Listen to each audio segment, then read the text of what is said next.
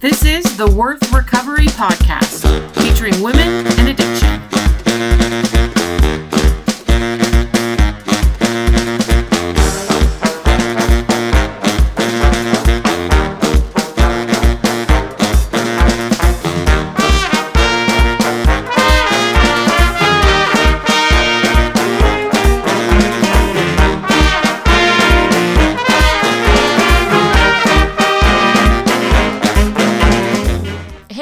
Welcome back to Worth Recovery. I'm Amy. I'm a recovering sexaholic and I've been sober since December 2nd of 2012. December 2nd, you know, is a pretty big deal to me. And as of today, the day I'm recording this podcast, I've been sober for three years, six months, and 24 days. However, December 2nd was not the first day I walked into a meeting. It was not the first day I entered recovery. It was definitely not the first day that I decided that I wanted to change my behavior. It's not the first day that I cried myself to sleep or knelt and vowed to my higher power that this was the last time I was going to act out. No, it was not the first day of any of those events.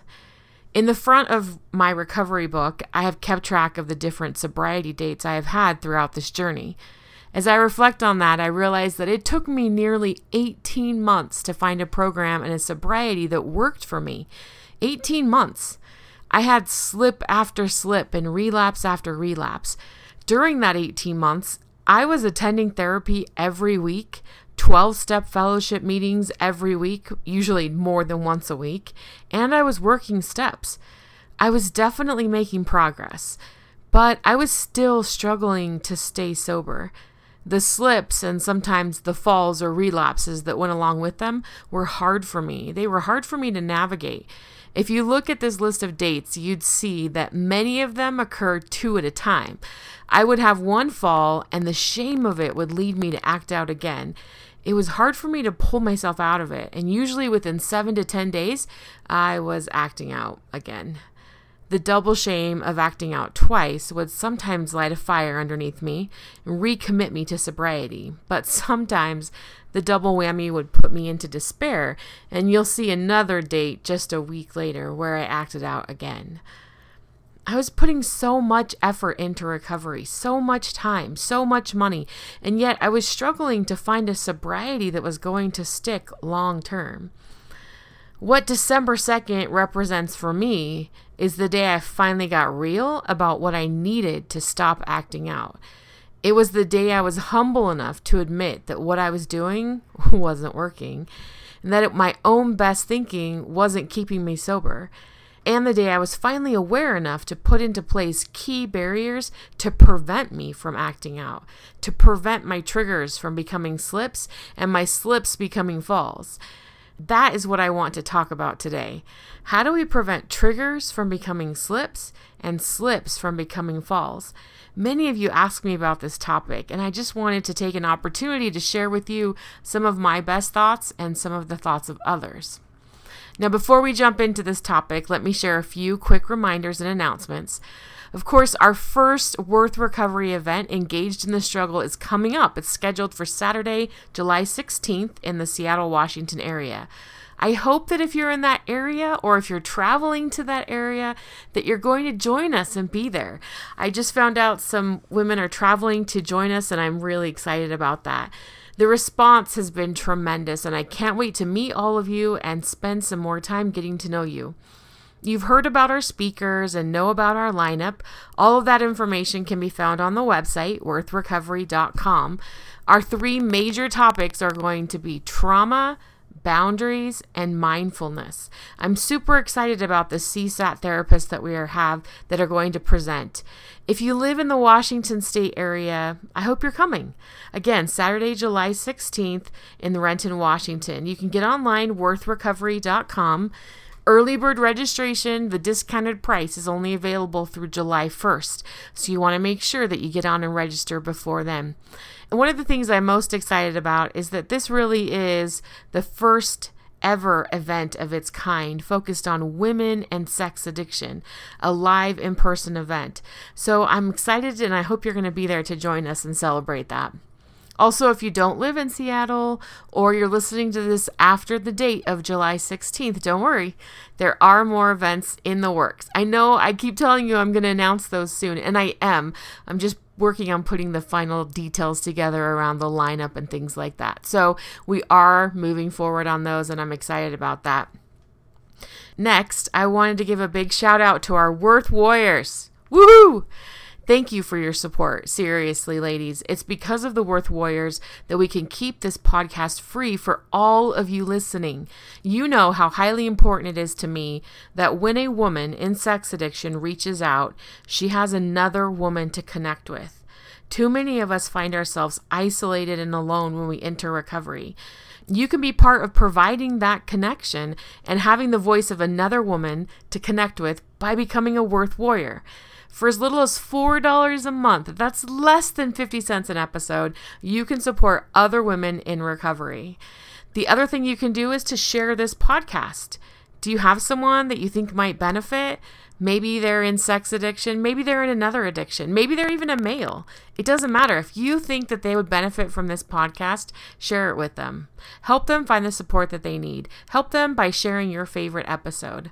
All of the information for both our upcoming event as well as our Worth Warriors can be found on the website worthrecovery.com. www.worthrecovery.com. Now let's get back to our topic today. This is episode 42 Slips and Falls. And before we discuss these tools I've used to help me stop the falling, I think it's essential that we understand a little bit about how our triggers turn into slips and then how our slips turn into falls. And to do that, we need to understand a little bit about neuro pathways. Now, quick reminder before we get into something too technical here I'm not a therapist, nor is anything I offer here meant to be technical, medical, or therapeutic advice or an answer to anyone about anything. What I want to share are the explanations that worked for me, what others have taught me, and what stuck that helped me to finally stop acting out. And I hope in that process you can find something here that will help you as well. So, back to neural pathways. Quick explanation. A neural pathway is a path from one portion of our brain to another. They help us live, breathe, function, eat, and learn. We have lots of them. Some of them are reactionary, and we have little to no control over them. We blink our eyes when our eyes feel dry. We flinch when we feel like something's headed our way. Our leg kicks when our doctor hits the knee in the right spot. There are parts of our brain telling our body to do certain things, but we don't control them. There are some we have a little more control over. We breathe but we can hold our breaths. We walk, but we can train or change the way we walk if we try. And these are just some examples. And there are also neural pathways we developed by choice. We engage in an activity over and over again until it becomes a habit. The brain creates a pathway within itself to support that habit, to make it easier, to make the habit feel ingrained, or what we call sometimes like second nature. We engage in the habit over and over again. The pathway becomes well worn and strong. This habit might be throwing a ball. Maybe it's a difficult series of ballet movements. Maybe it's playing the piano, memorizing a piano piece, or simply driving a car. This pathway becomes well worn, a clear cut, deep path from one portion of our brain to another. This habit could also be an addictive behavior. I feel rejected, so I act out. And that becomes a pathway. I see some sort of stimulus, and so I act out, and that becomes a pathway. Sometimes the connection is clear, but sometimes it's not. These are what we call neural pathways. I sat in my therapist's office one day crying on one of my relapse days, one of the dates in my book. I didn't know how it had happened. I honestly couldn't figure out what the trigger was or why I had acted out or really what had happened. It just seemed to happen so quickly. I couldn't figure it out. This was the day that I learned about neural pathways. My therapist used the analogy of a riverbed. Neural pathways are like riverbeds, he explained. A deep riverbed that has only one route and one outcome Triggers are the beginning of these deep riverbeds in your brain. Something happens, a trigger, an emotion, or an event, and then the river takes over and you're in the rapids on your way to acting out. And sometimes you end up at the end of the riverbed before you even realize what had happened. Early on, I would relapse and look around and ask that question What happened? How in the world did I get here? How did this happen? And I really meant it. I wasn't in denial or trying to avoid responsibility. I really had no idea what had happened. The river was too fast. I would get triggered, and before I knew what had happened, the flow of the river was too strong, too fast, and I would end up at the end of the river acting out, not even realizing what had happened in between. Now, the riverbed made sense to me. I could see what he meant. I had experienced that, being at the mercy of the river and not being able to stop it. He was explaining nearly every relapse I had had that far in my recovery. And then he said, What we need to do in order to heal is to put a huge boulder in the river, blocking the flow of the water, forcing the water to flow out onto other areas, to learn new things and to have different responses. For whatever reason, probably because I love water and I grew up surrounded by water, this analogy clicked for me really deeply and made a lot of sense. I needed a dam. I needed to build a dam and force my brain to find other ways to release emotions and triggers. I needed to force my brain to learn new things, and I needed to dry up the riverbed, the neural pathway that led to addictive behavior. I needed a dam. Now, out of our conversation that day was born my trigger release process. This was my first step towards a dam. We all have triggers. These are emotions or events that happen in our lives. In the course of human events, they probably happen in everyone's lives to some degree or another. What makes it a trigger is that we have connected that emotion or event to an addictive behavior through a neural pathway. Does that make sense? We connect that emotion or that specific event to an addictive behavior with that neural pathway. One of the biggest ones for me is feeling invisible or ignored.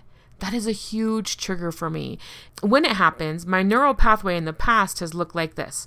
So it starts I feel invisible, unheard, or unseen.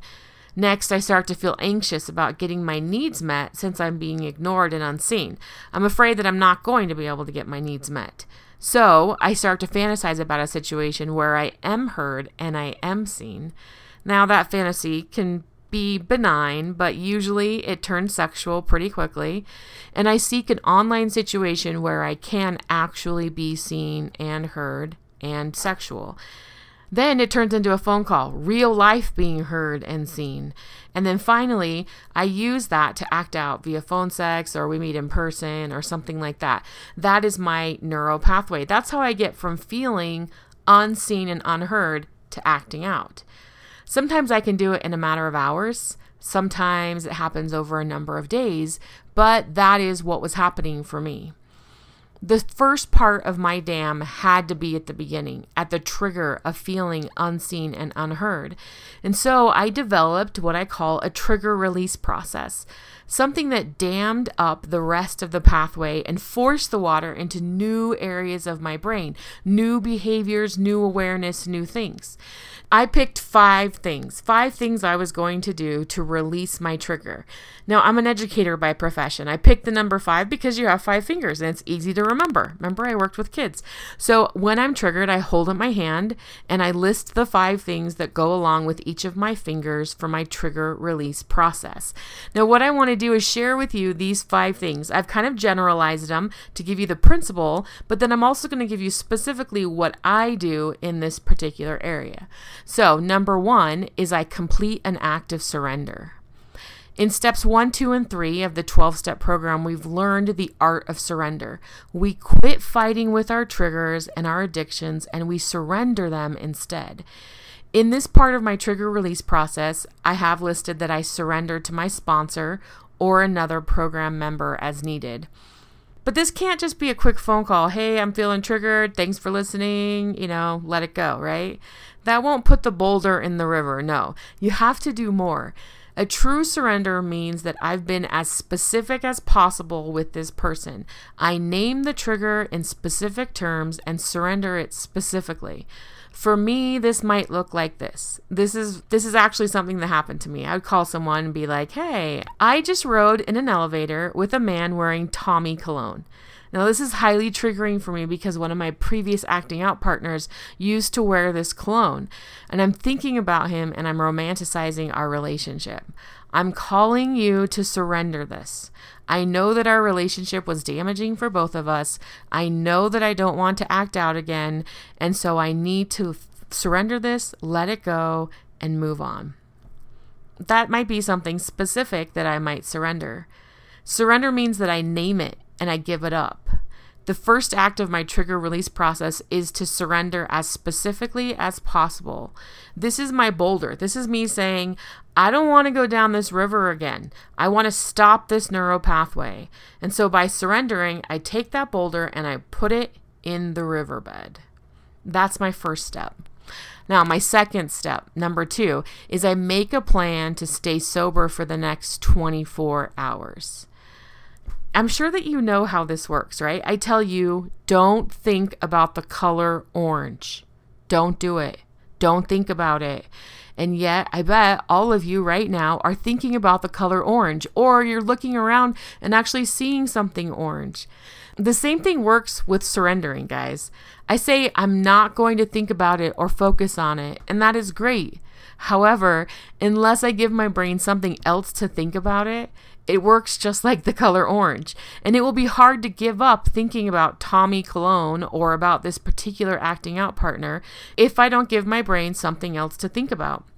My next step in releasing triggers must be to make a plan to keep myself safe, distract my mind, and do something to keep me out of danger. For me, how I work this how I work this step is I sit down and I set a timer for 15 minutes. I'm a big fan of timers, by the way, but we'll talk about that later, I'm sure.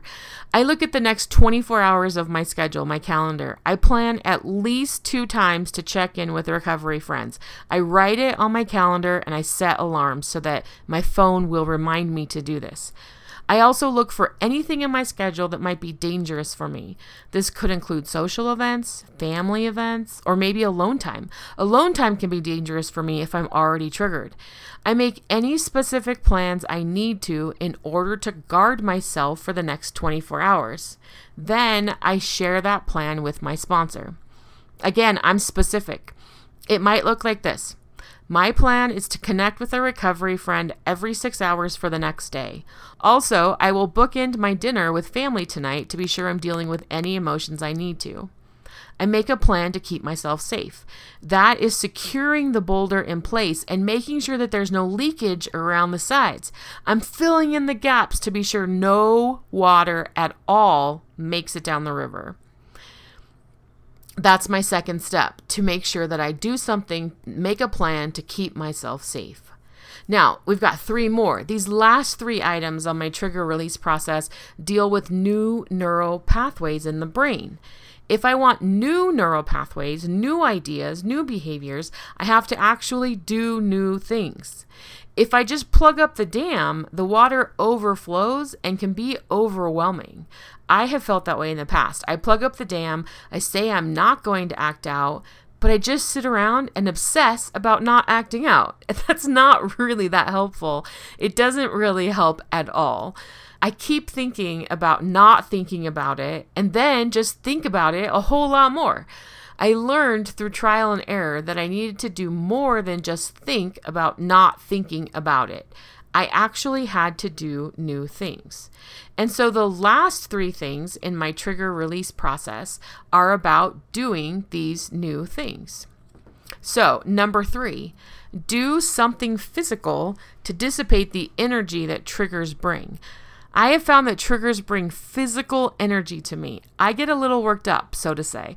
Not necessarily aroused, just an adrenaline rush of sorts. In order to really release the trigger, I also need to release the energy that comes along with it. What I do to release that energy really has to do with the time that I have and where I'm at. Usually it has to do with walking and listening to music, but sometimes it's dancing and listening to music. Uh, I love listening to music. It really helps me focus. It especially helps me to refocus in a different direction.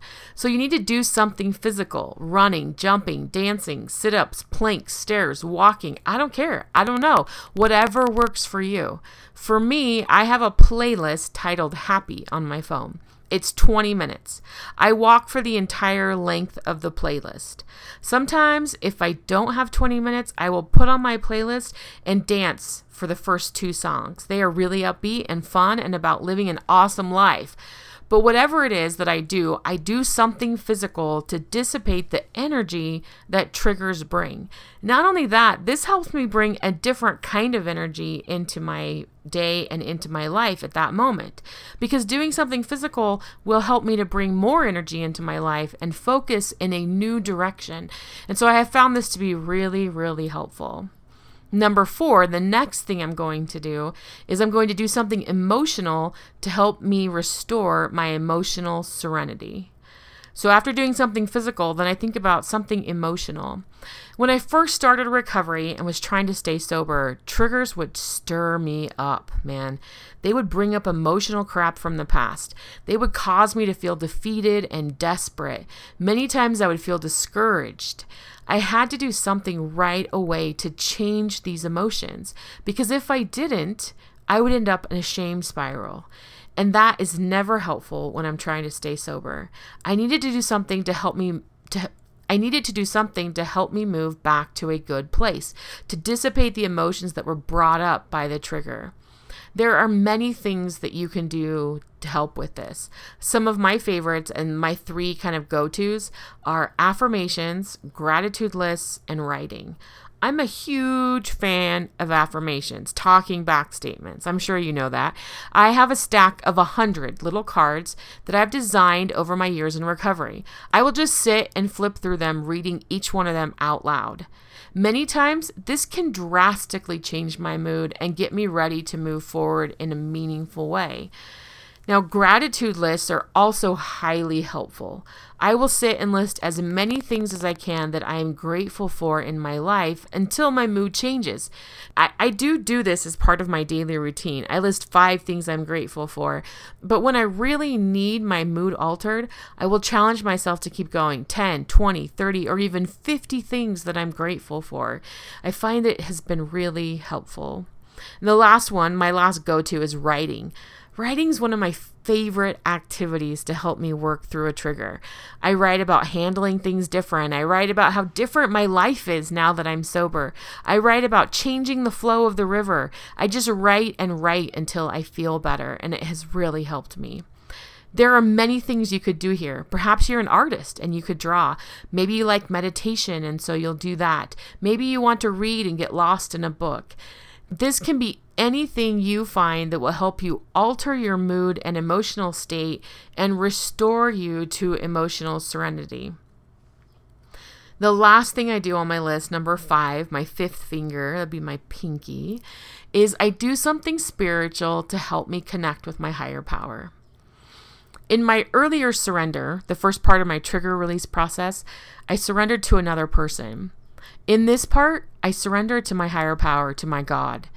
This isn't just surrendering, though, this is also connecting. For me, I surrender it exactly like I did earlier, as specific as possible. However, this time around, I also work to connect with my higher power as well. It's not enough just to surrender. I ask a blessing upon the object of my lust or resentment or rage. I say something like, Please bless this acting out partner wherever he is. Bless him with all the good things that I wish for myself. Please take away these memories from me and help me to focus on what I need to do today. I will also include portions of the Serenity Prayer. Help me control what I can control today, which is myself, and help me let the rest go. In connecting with my higher power, I'm connecting with the light inside of myself. This can be amazingly helpful in trying to end the obsession and to move forward. Now, these five steps, hold up your five fingers, form a trigger release process. One, an act of surrender. Two, a plan for the next 24 hours. Three, something physical to dissipate energy. Four, something emotional to restore emotional serenity. And five, something spiritual to connect with my higher power.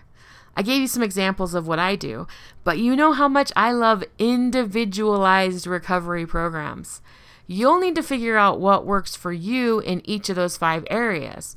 What will help you process the trigger and move on? What will help you create that dam in your river and dry up the riverbed? You'll have to figure that out on your own, uh, but I know those five steps can help guide you in that process. Now, this totally works, even now in my own recovery, when I know the trigger, when I can tell I'm triggered. But what happens when I don't know the trigger? I had several moments like that where triggers kind of snuck up on me or where I couldn't identify them. And being overwhelmed, I was swept away by the river and ended up at the bottom, acting out, shaking my head, trying to figure out why and what happened. So, the next thing I need after a trigger release process is a way to slow the current down, a way to stop before I get to the bottom of the river. We talked about how we prevent our triggers from becoming slips.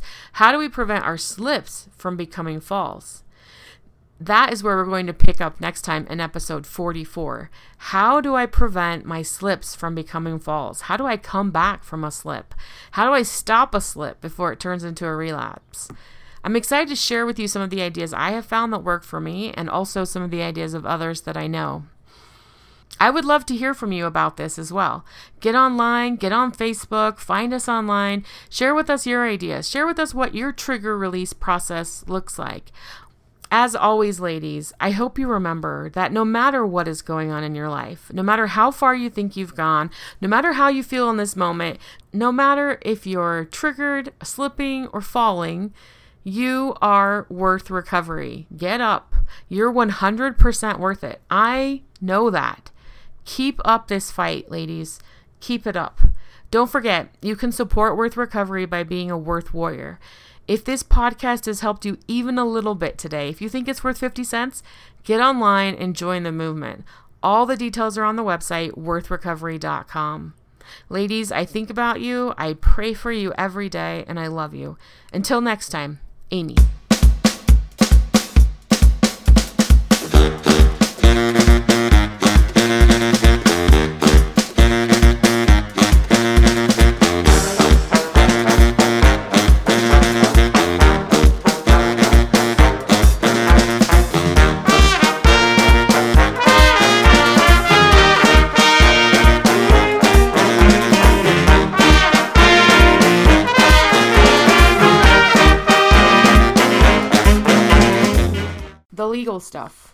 Mission of Worth Recovery is to dispel shame and build hope in the lives of women struggling with and recovering from sex addiction. I am not associated with any 12 step group, religious organization, or therapeutic clinic. I am an addict sharing my own experiences and recovery.